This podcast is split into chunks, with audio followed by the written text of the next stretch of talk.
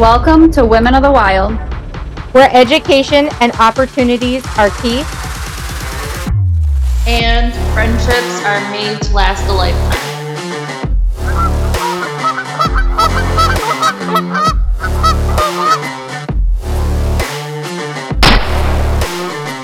We got him? You think we got him? We got him. You said that yesterday. Alright, Skylar, what do we got here? We got a nice looking ripple. Yeah.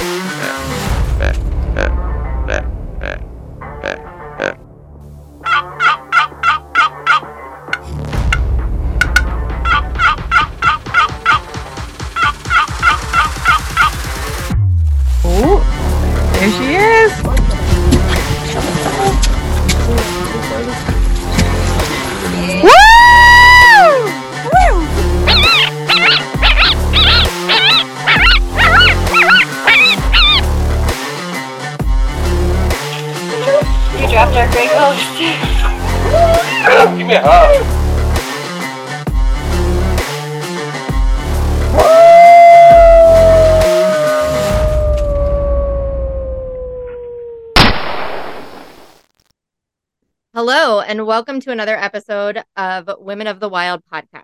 I am your host, Linda White, and I'm sitting here with Megan Lockwood. Hi, Megan. How are you? Good. How are you? I'm great. So for those that don't know, Megan is an ambassador, a team member of Women of the Wild, and we're going to kind of dive in and exactly give you a little bit of a background because this girl is amazing. So, Megan, why don't you tell us a little bit about how you got started in the outdoors? Because, I mean, you've got everything going on. Yeah, I kind of dabble in a little bit of everything. So I got into the outdoors as young gun. Like, I'm raised by a single mother. She got us into 4-H. I grew up around farm animals my whole life. I started showing horses, then switched over to livestock. Started a little bit of trapping on the farm, you know, problem raccoons, that kind of thing. My mom enrolled me into shooting sports. I think when I was 10 years old was this earliest, and my mom doesn't shoot. So I was like, what the heck? How am I going to learn? She quickly got me a bow. She got me into shooting sport, like the meetings and going to the gun club and learning how to shoot archery. And then from there, the passion of the outdoors just grew immensely. I started shooting 3D archery. I started participating in the shoots with the Michigan State Archery Team and went to state shoots a couple times and placed there. And then my passion grew for hunting quickly. I was on my mom about like letting me harvest a deer. And she was like, no, you're too young. What are you going to do with it? You know, I don't know anything about processing deer. And I was just like, just let me try. So she let me try when I was 15. And I harvested my first deer from there. Wow. And yeah. So, and that's all she wrote. Like from there on, it's pretty much taken over my life. You know, I have 2 children and I went to college to be a doctor, and I did some nursing in between, and now I trap wildlife for a living. So the outdoors has completely taken over my whole life, and learning about the different animals and their habits and why they do the things that they do. And it's just a big passion of mine. 100%. Yeah. Yeah. So, yeah. Okay. I'm going to back up just a little bit because you covered a lot of stuff right there. This tiny little bit of time. So, right. So the shooting thing, like if that wasn't something that your mom did, how did that even become a topic, I guess? Like, how did that even come about? I was like a nature freak as a kid. So like I'm super passionate about reptiles and amphibians and the colder species, you know, things that are cold-blooded. And my mom was like, you know, this kid is wild. She's always outside doing crazy stuff, bringing snakes home and frogs home. She hated that. And she was like, I don't know. My sisters were content with the baking, like 4-H baked goods. And my older sister, she was really into horses, and I was just kind of like, eh. And then my mom asked me, you know, would you want to start shooting archery? And I was like, yeah. And really, that's all it took was her to hear a yes. And she signed me up. And my Uncle Scott, he gave me my first bow, which was this old Darton, you know, nothing like my bow today. Mm-hmm. And I think when I started, I could pull back 19 pounds. And, you know, I was the only girl at a lot of these meets as a little tiny thing. Right. You know, you're surrounded by a bunch of boys. And when I was on the Michigan State Archery Team, I was the only girl up until I graduated high school. Wow. The only girl on the team. Yeah. So it was pretty cool, pretty eye-opening. I've always been into what people consider boy activities. Right. And a lot of people are like, where did you even come from? Where did you come from? My sisters are not anything like me, except for my younger sister, Olivia, who's 17. But I've kind of molded her into this little outdoor girl because she loves it just as much as I do. Yeah. It's funny that you said, where did you come from? Because when you and I first met, I said the same thing. Like, where did you come from? You just like right. out of nowhere. So right. It's funny that you said that. I got to say the whole reptile thing, I totally see that, because for those that don't know, Megan and I shared a room for a couple nights and she froze me out. So I can see the reptile. She walked in the room and I'm like cuddled under this little blanket and everything. So I can see the reptile thing going for you. Yeah. So that's really cool. So, okay. So we're now up to when you graduated high school and you went in to become a doctor. You went to college. Yeah. To be a doctor. Yeah. Yeah. Okay. So in high school, I began my training as a certified nurse aide. I got that my 10th grade year. I worked as a nurse aide up until, I want to say, 2 years after I graduated high school. And then after I graduated high school, I stayed home and went to our community college, because in high school I took classes, which were AP classes, and I got college credits. Oh, yeah. So I figured I would just stay home, get the rest of my prereqs done, spend the big money, you know, at a university after those easy classes were out of the way. And from there, I got my medical assisting. So I just worked my way up the ladder. Right. And when I moved to Cincinnati, Ohio, so I'm born and raised in Michigan. Uh-huh. I moved to Cincinnati, Ohio in 2018. And at that point, I was doing travel nursing. So okay. I had a couple clients that were up in Michigan and their specialists were down here in Cincinnati. I fell in love with the area. Like, we have beautiful winters here. It's not like a Michigan winter. Like, our grass is still green right now, and we're supposed to be getting this storm coming in. And yeah. I love it here. I'm in New York looking at all the snow and the blowing and everything. Yeah. And yeah. It's 44 degrees out. I think tonight it's supposed to be like -4 with a wind chill of -35. So it'll be cold, but, you know, it's not like that all the time. You're not sleeping outside tonight, are you? No, no sleeping outside tonight. I would, though. I know you would. I did a winter camping trip a couple years ago. It was before I met Jonathan, and the coldest night was -2. Oh, and crazy. I'm not talking in a tent. I'm talking in like a little canvas 4x5 canvas tarp lean-to. And I slept under there with a fire, and it was nice and toasty. Yeah, sure it was. Okay. So you moved. Sorry, we got a little sidetracked there. Yeah, so you moved to Cincinnati as a travel nurse, but how do I want to put this? So you now own your own nuisance wildlife business. And you do that full time. You and your fiance do that full time. Yep. How the heck? Like I mean, I'm totally for it, but right. Where do you go from, you know, having all this education, I'm going to be a doctor, to, you know what, I'm just going to hang out with the wildlife. Yeah.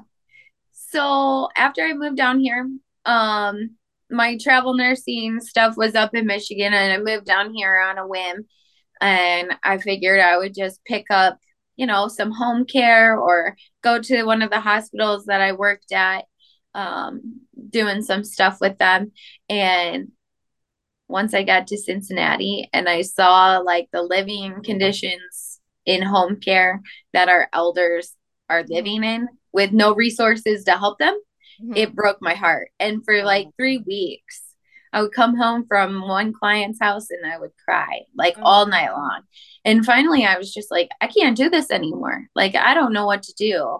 Like, I could go work in long-term care, which I did that for, I think, a total of about 12 years was long-term care, Alzheimer's, dementia stuff. And I knew I could fall back on that. But at the same time, I was getting pretty burnt out of just nursing in general.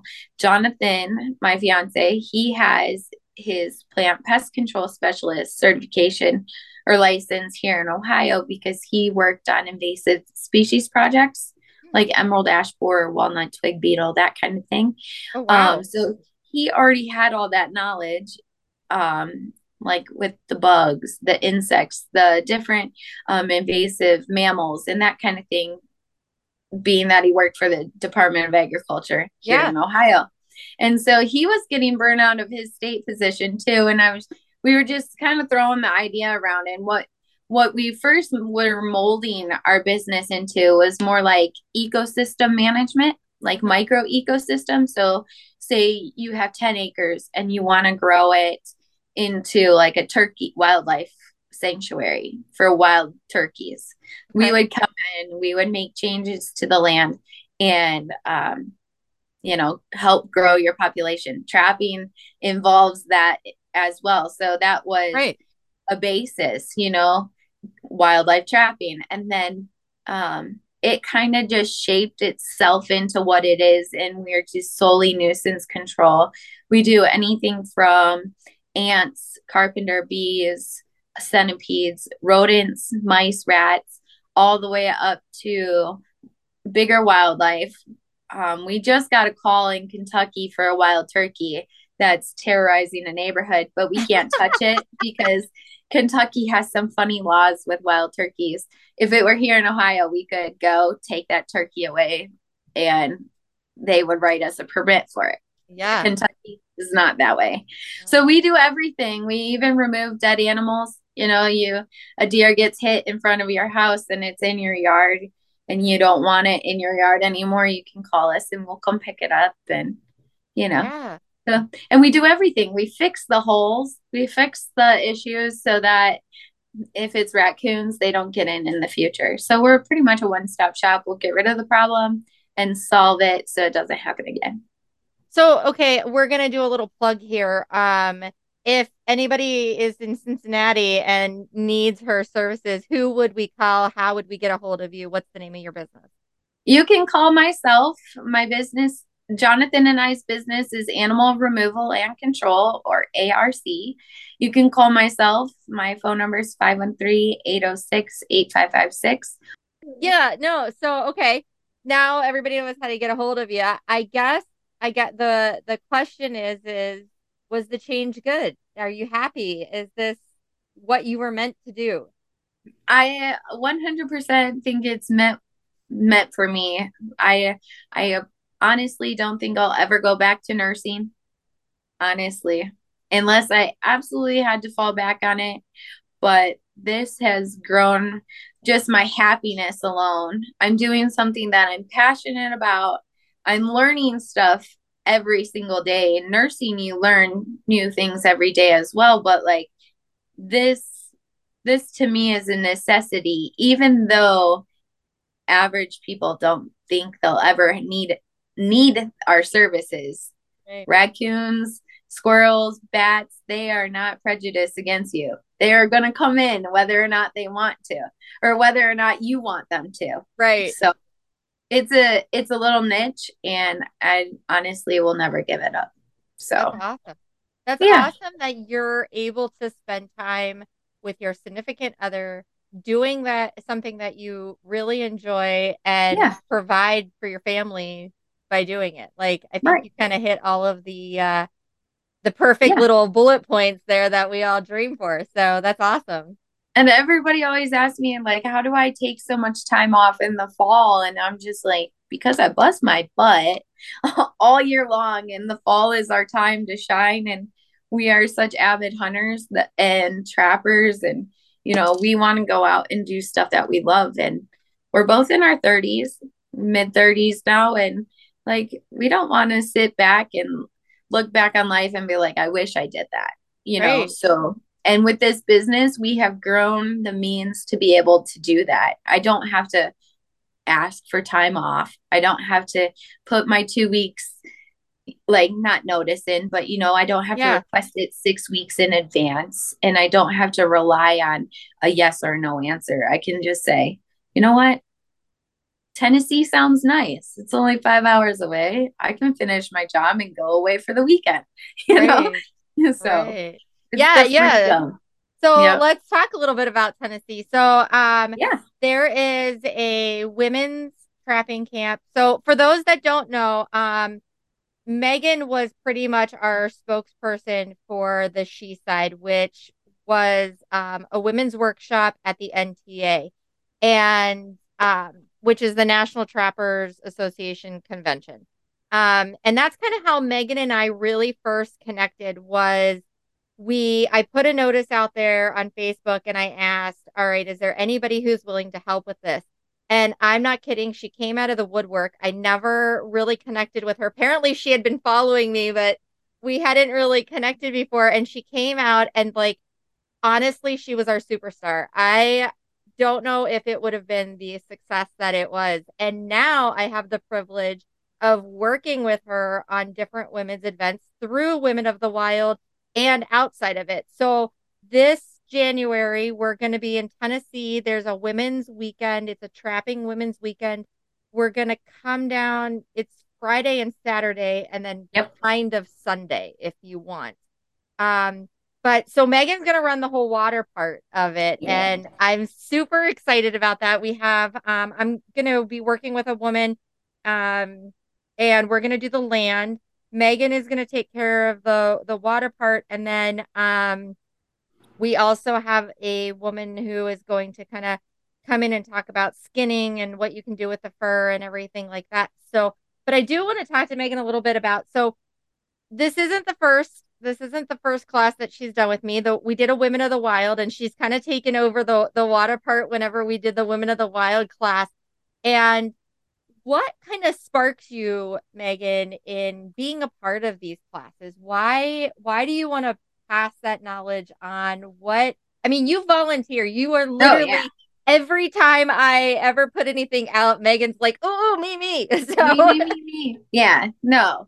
So, okay, it kind of falls back into growing up in the wild and doing outdoor things, and always feeling, I don't like to say less of or less than, but sometimes it came across that way. So even in archery competitions, you know, not so much my 4-H leaders, but, you know, you're at a shoot and, you know, you're the only girl on the team, and you automatically feel just that little bit of left out, you know. And growing up throughout, whether it was trapping, archery, hunting, fishing, that is not my forte. I'm not a fisherman.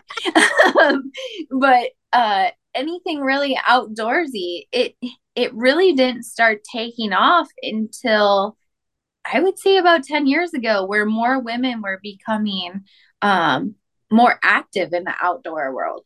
Mm-hmm. You know, growing up, I always had Lee and Tiffany, you know, on the Outdoor Channel. Oh, Lakosky, yeah. And you watch Tiffany shoot these giant whitetail, and you're like, I'm going to be that girl one day, you know, and I'm kind of living that dream right now. But at the same time, once you put that PSA out about the She Side, and I was like, you know what? It's in Lima, Ohio. I drive right past that. It's 2 hours from my house. I was like, I want to be a part of that. I want to be a part of getting more women not only just women, but children, boys and girls, into trapping, into the outdoors, showing them, educating them, passing wisdom down that I've learned along the ways. Because even me growing up, it was, I would say, late 90s, early 2000s. Not many people are going to still give you the information on how to set a certain trap or how to do a certain thing in the woods. And God forbid I wanted to hang a tree stand and I needed somebody stronger than me to do it. And then I had to work on their time. So, you know, being able to educate women that you can actually do this stuff on your own. And there's techniques and ways of doing it on your own that you really don't need to go out and ask for help unless you're uncertain. Or, you know, women tend to flock towards women for information and education because we're a little bit more gentle and we actually listen. I'm not saying anything bad about our male counterparts, because I've worked alongside of plenty of men. I've always worked outside and done man jobs and that kind of thing. But women just seem to be a little bit more gentle on how we are able to teach. So the She Side really just sparked that up. And then I saw your trapping class with Women of the Wild. And I think I messaged you first and I said, Linda, do you need help with that? I'm more than happy to help with that. And then sparked into applying for the ambassador position for Women of the Wild and taking it off from there. And I think it's just going to do bigger and better things, not just for myself, because that's not what it's about. I'm about getting more education. Like Tennessee, I'm pumped for. Yeah. To have that many girls there for a whole weekend or committing their time to us and being able to share our information. I am extremely excited for that one. And then Ohio in the fall, that's going to be awesome too. Yeah. So. Yeah. And there's a lot of other events with Women of the Wild that you are going on. And I'm sure in the future will probably be the PR and running the whole thing. Because I'm going to tell you guys, like, seriously, when you hang out with Megan, it is a good time. We have a good time, right? We do. We have a good time. You did a lot of fun, a lot of information coming. But I did want to step on something that you said about living the dream of like a Tiffany Lakosky thing. So for those that haven't seen, or maybe you have and you thought, oh, that name, Megan Lockwood, that sounds really familiar. You might have seen an article about her in the, North American Whitetail, right? Yeah. Magazine. Yeah. So let's talk a little bit about that article, because that's kind of impressive. Yeah, it's pretty amazing. It's very surreal. 21 season of 21, a bow season here in Ohio, I was able to arrow a 170 plus inch buck, whitetail buck, at 13 yards, and he only ran 30. And I had chased this deer the season prior in 2020, and I had my heart set on that deer. Like, people knew he was off limits, but if they saw him and they shot him, like, I wouldn't have been too mad, but you would have. Like, yeah, I would be like, okay, you know. But I was able to harvest him last year. We call him the Megan Buck. He is a 10-point complete typical. He's in like the point. It's 0.01 percentile for typical whitetail, and yeah.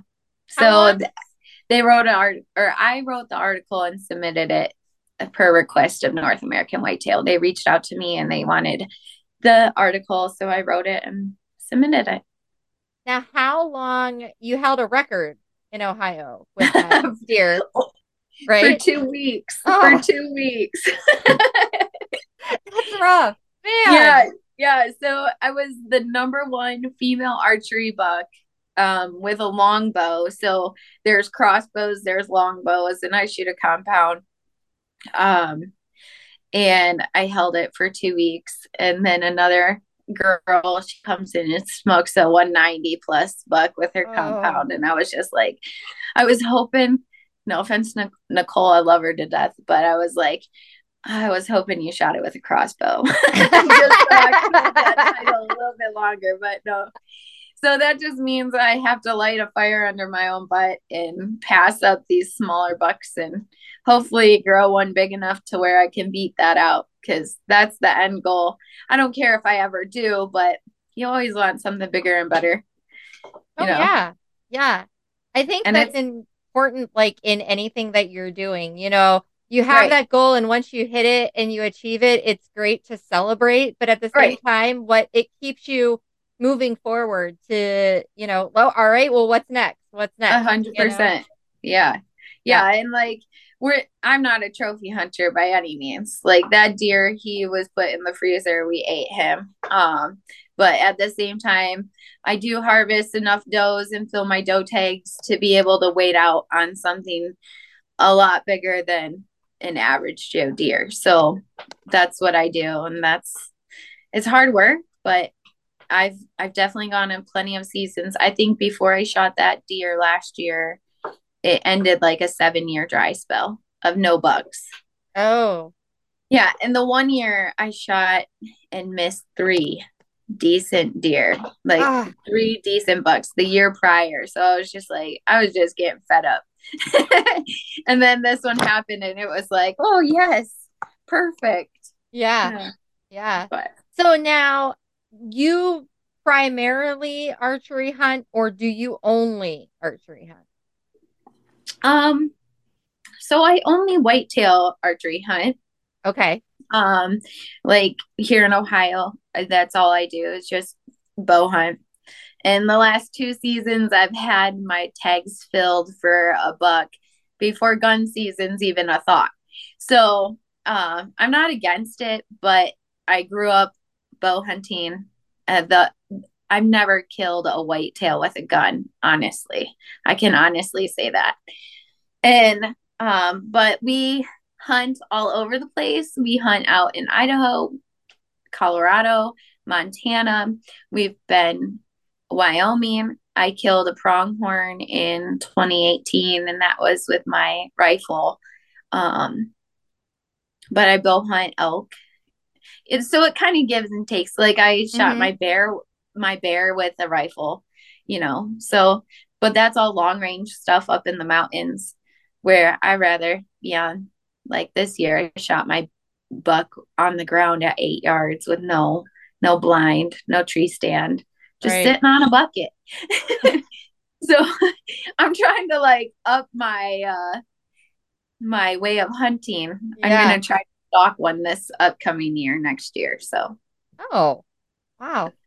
So since you're hunting all over the place, how do you go about, I mean, now we have the events obviously with Women of the Wild. So if anybody ever wanted to jump on them, they could, but yeah, how have you managed to do this? Are you going with guides? Are you networking with people who are like, hey, I got some land. How are you getting to all of these different places?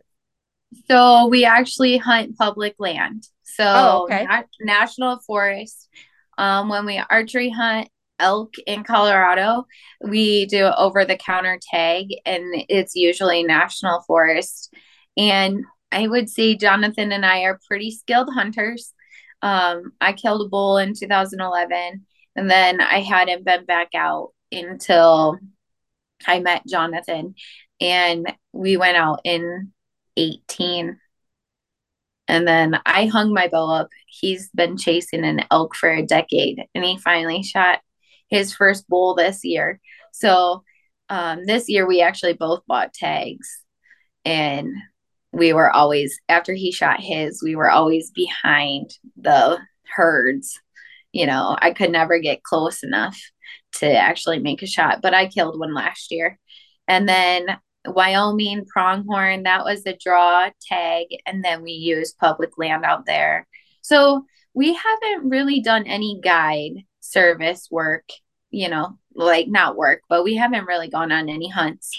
We pretty much map it out on Onyx, get a game plan, prep out, and hit the mountains and backpack in and stay in there for as long as it takes. Some days we come home empty-handed. It's just hunting. Yeah. So here, can you give advice for anybody who's listening? You know, they can't afford a guide or anything, but obviously, you know, public land, that seems like a cheaper way to go. Right. Any advice for anybody who might be interested in doing that? What are some things that they need to really pay attention to and really kind of have before, you know, they get into something like that? So like, for instance, last year I shot my elk in Unit 80 out in Colorado, archery elk. And then in 2022, that unit went to draw. So we put in for that unit, we didn't draw, and we had been hunting there 4 years prior. So we knew the lay of the land, where the elk tend to be. We pretty much had it patterned out where we could pick where the elk would be. Now it went to draw, so we had to pick somewhere new. And it was between two different units, 26, which is Steamboat Springs, Colorado area, or, it's 60, unit 60 or 62, 65. It's over in Montrose area. Okay. And so we looked up on Onyx. We studied the lay of the land. There's different maps. Systems within that actual app itself, and you can turn them on, and it shows like the winter migration units or patterns, the summer migration patterns, and you kind of follow like what public roads are in that way, how easily accessible. You really got to learn how to read a map in topography. You know, you got to read those elevation changes, because I would hate for you to get out there and, you know, it looks like it's real easy hike on the map, and then you get out there and it's straight up and down. So really learning how to read the topography. There's some great YouTube videos out there for that, that kind of walk you through to show you the distance between the lines and how far it actually is, how steep it's going to be on that map, or when you physically get there.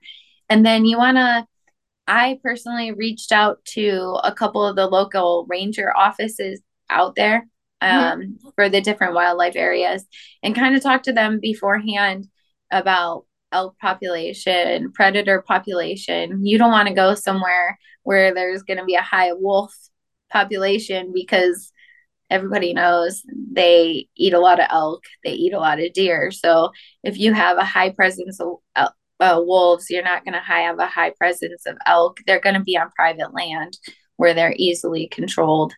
Right. So you just have to really do your research. There's great forums out there online.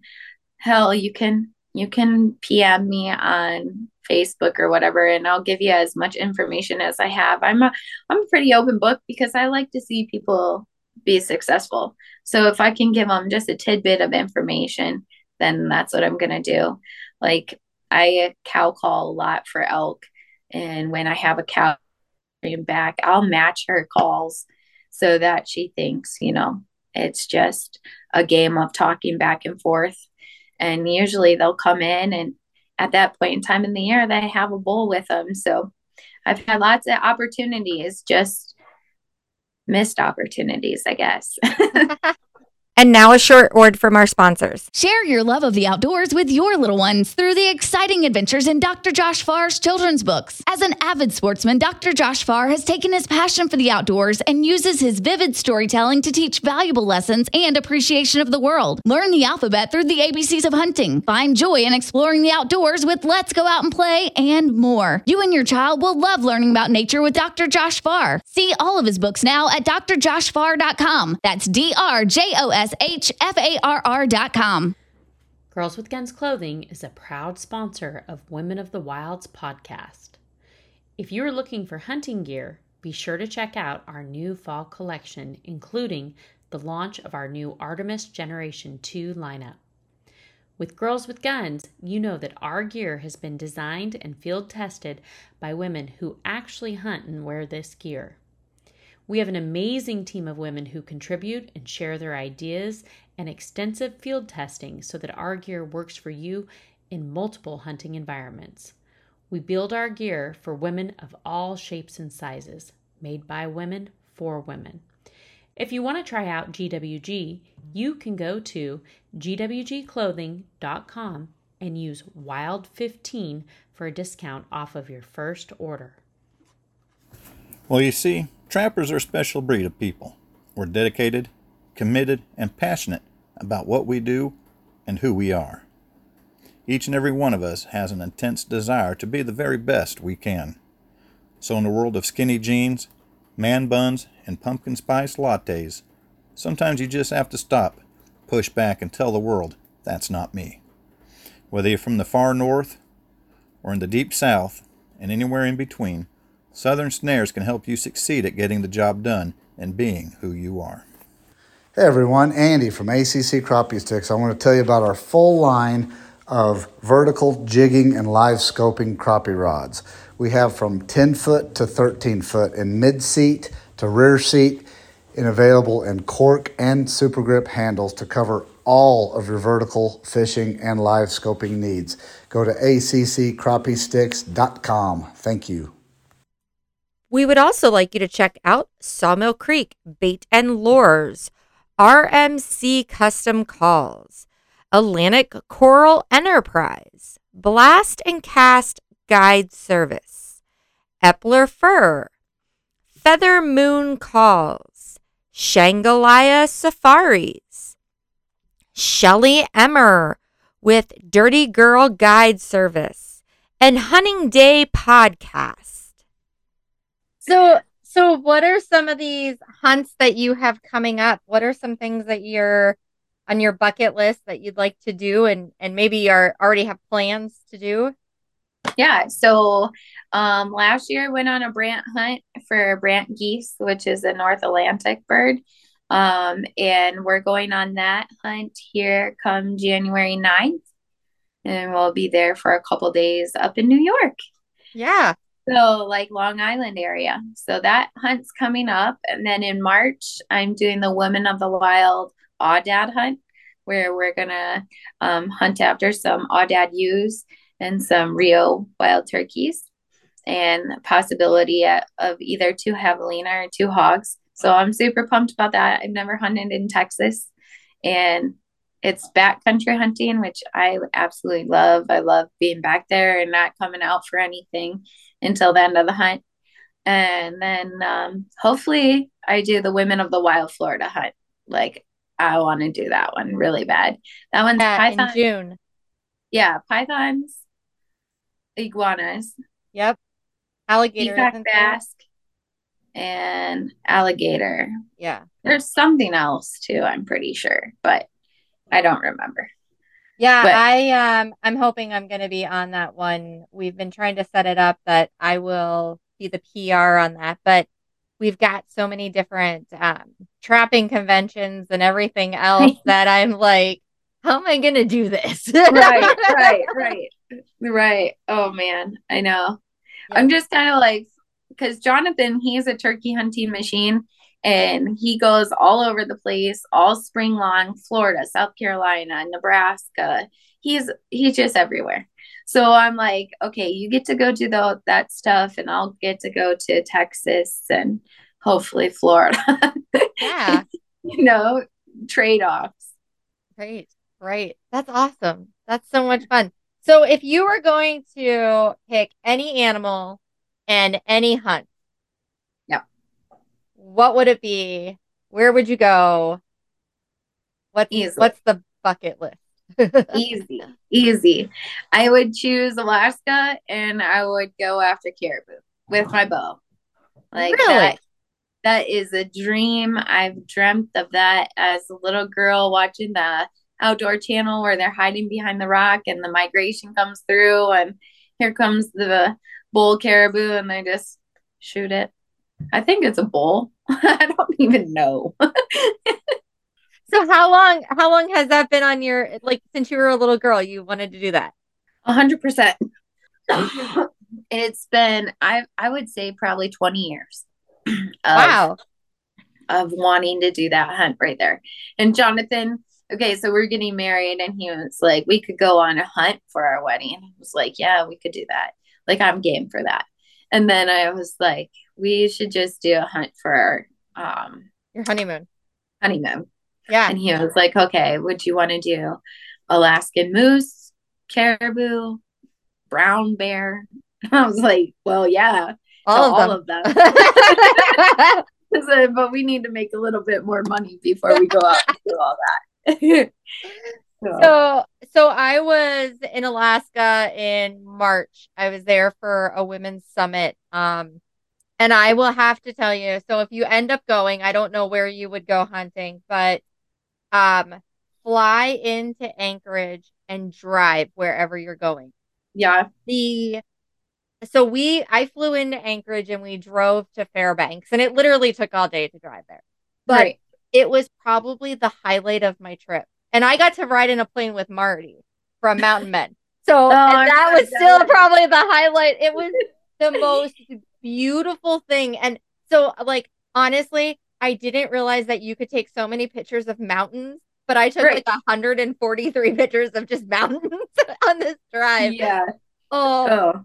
So I hope one day you get to go. I hope that is, you know, what you guys end up doing for your honeymoon. But seriously, like, fly into that very tip and drive anywhere, because it is just gorgeous. I mean, it is absolutely gorgeous. You know me, I like to drive. So I like to see everything I possibly can.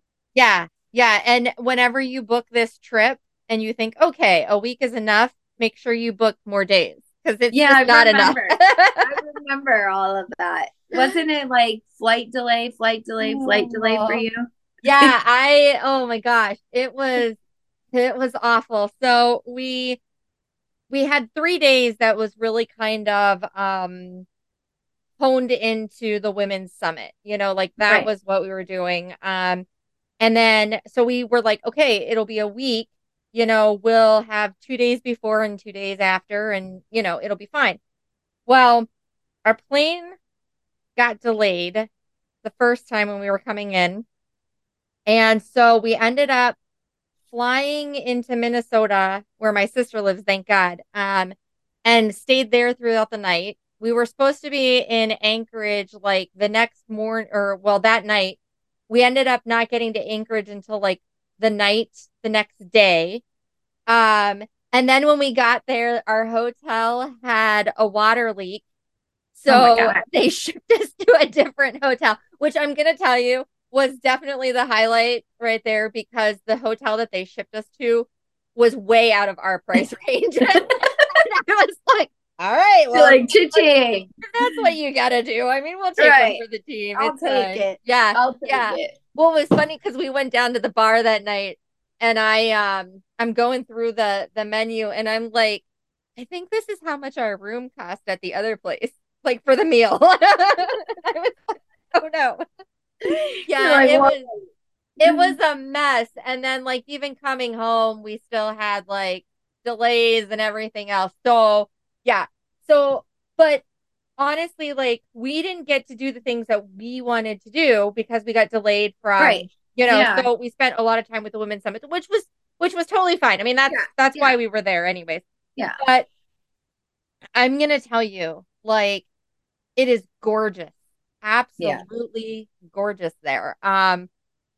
Michael, while we were there, was like looking at land, like we were going to buy land or something. I was like, dude, calm down. Isn't it cheaper there though? It is.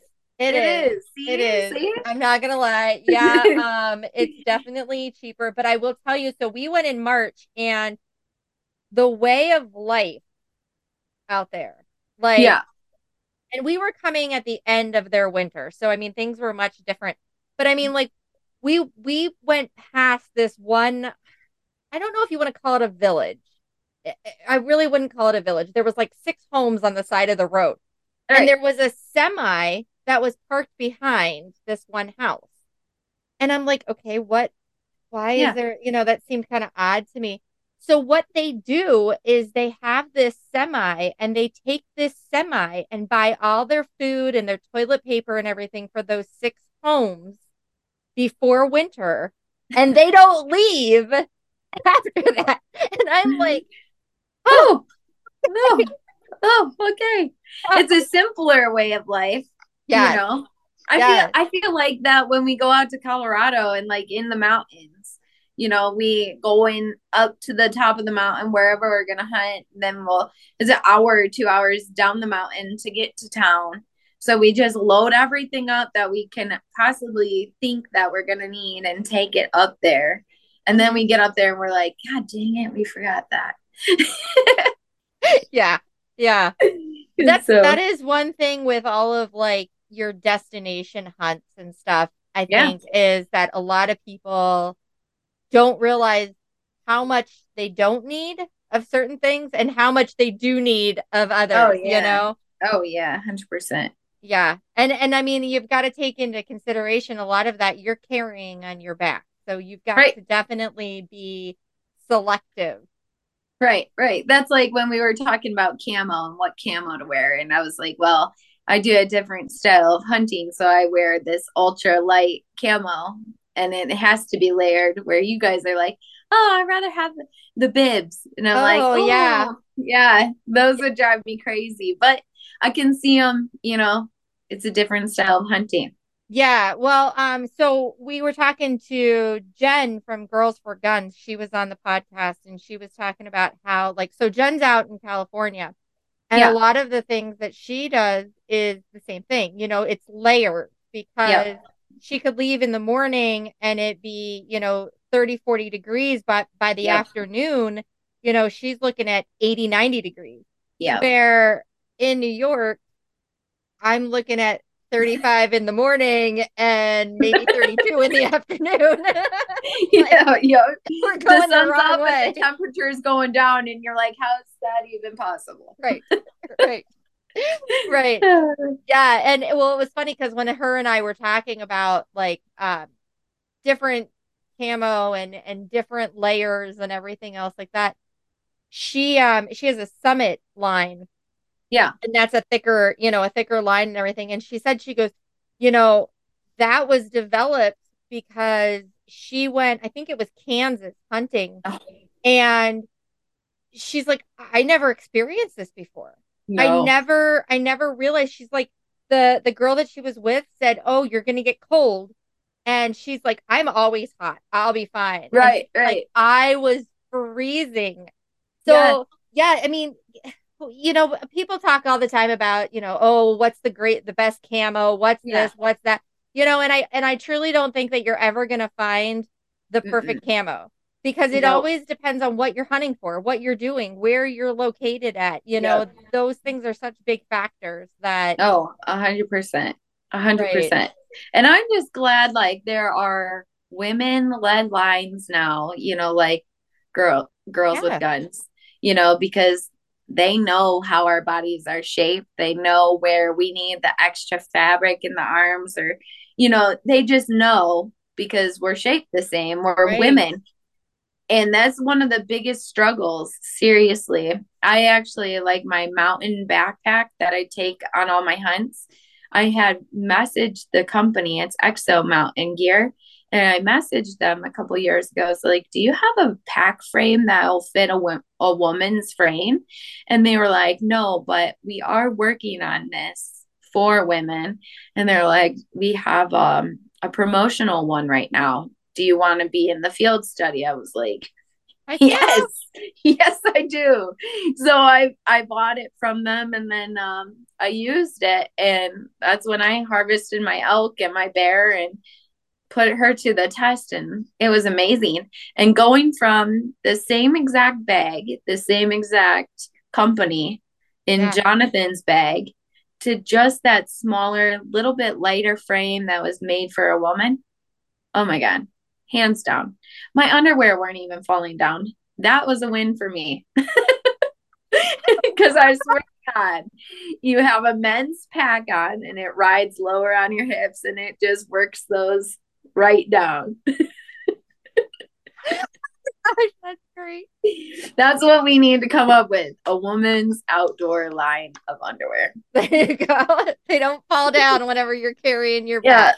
it might need sticker, like sticky grips or Velcro or something, but I'll have to bring that up to Felicia next time that she's we're talking about, you know, sponsorship things and everything. Yeah. I'll be like, no, we're not doing calendars and cookbooks this year. We're doing underwear.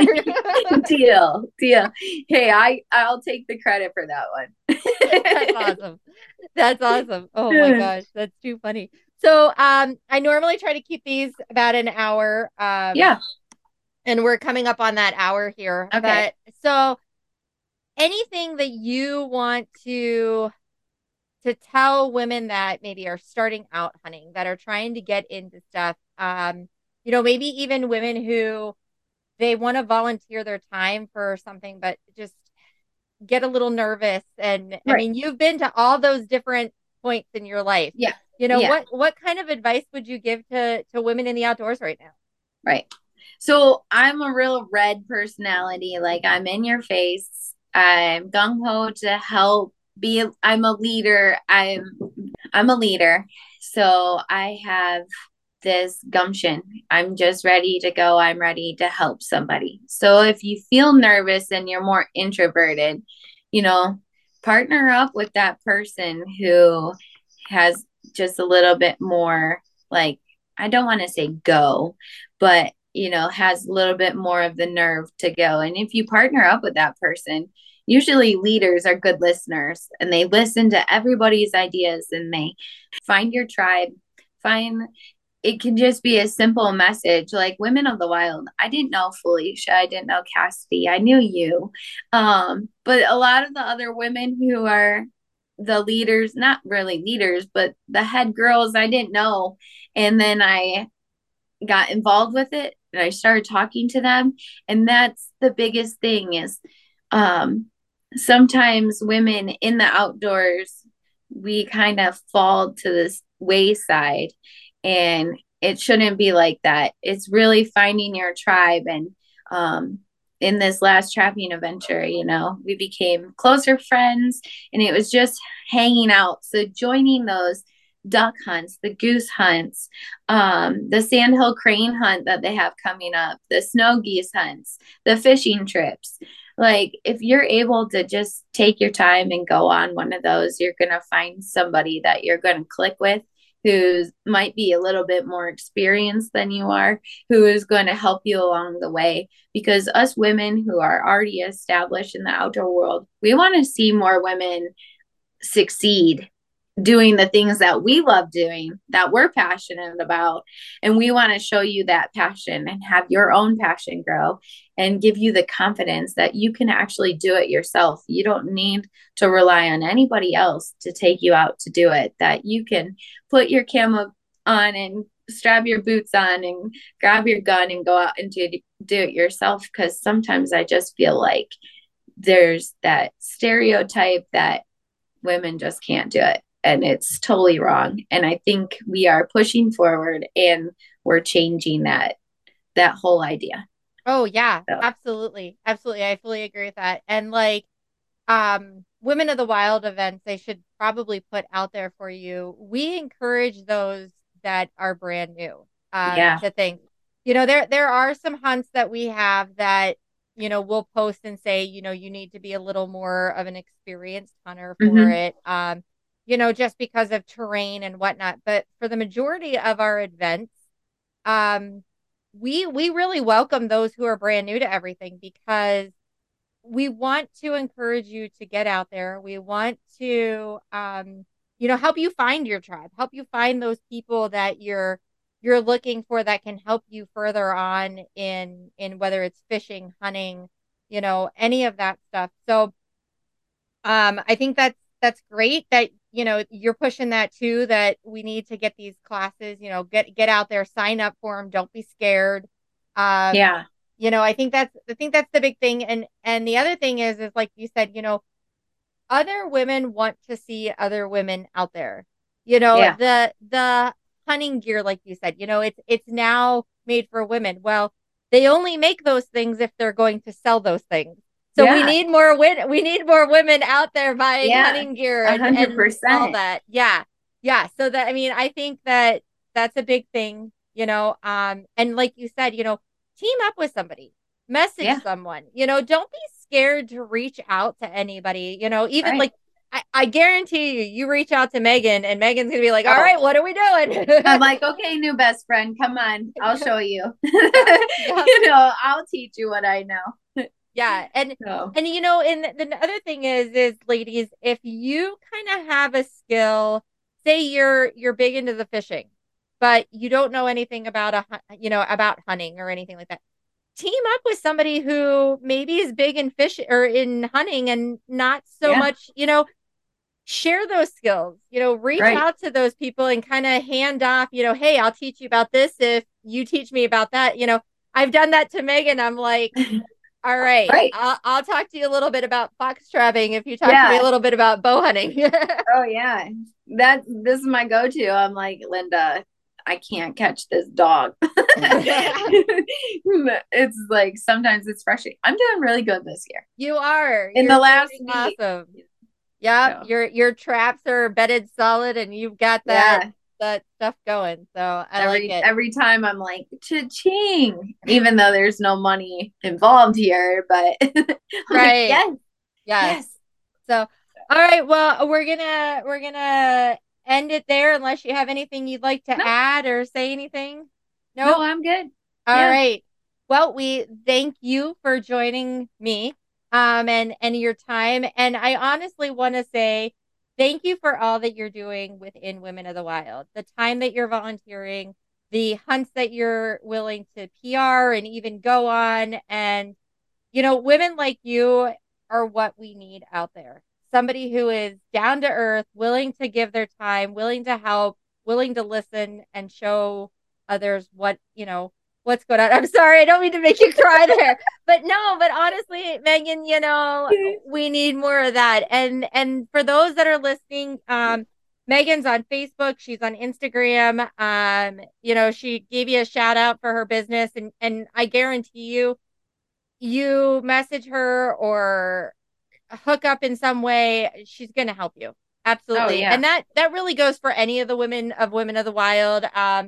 I think we have a great team and a very diverse team too. You know, we all have our own little special skill sets. So, I mean, you can't go wrong. I think the best thing about Women of the Wild and all the ambassadors and board members is just we're women who are mothers, wives, we run businesses. We're everyday women. We're not just sitting behind a computer desk or going on all these elaborate hunts all the time. We have our own daily lives that we partake in. And then we can get together and pick up the pieces and, you know, help each other out to make it a successful, you know, group of women. It's amazing to me, you know, it's hard to find these days. And it's cool to find one. Yeah. Oh, yeah. It's nice to be able to pair up with people who it's not about drama. It's not about tearing people down. It's about building other women up, finding your skill set, your tribe. And you know what? And celebrating those ladies who, you know, I don't know if you've ever seen any clips from Cassie, but she's gone on a couple of sturgeon trips and Cassie's really big into the fishing. And I'm not kidding. On our opening here in the podcast, you'll hear her screaming. And the funny thing is she's screaming about this fish that they're bringing on and it's not even her fish. Like the video, you guys gotta see this video. She is so overly excited for this woman. This was her first sturgeon that she pulled up. Right. Honestly, I think Cassie's more excited than the lady is. Oh my gosh. It's awesome. And that's what it's about, though, is like teaching and educating and sharing your passion to where, like, I've been with people who shoot deer and I'm more pumped that they experienced what I love than to ever be the one to pull the trigger or, you know, let an arrow fly. It is just the best thing ever. And that's why Women of the Wild's great. I agree. I second that. All right. Well, we're going to sign off. Thank you all for listening.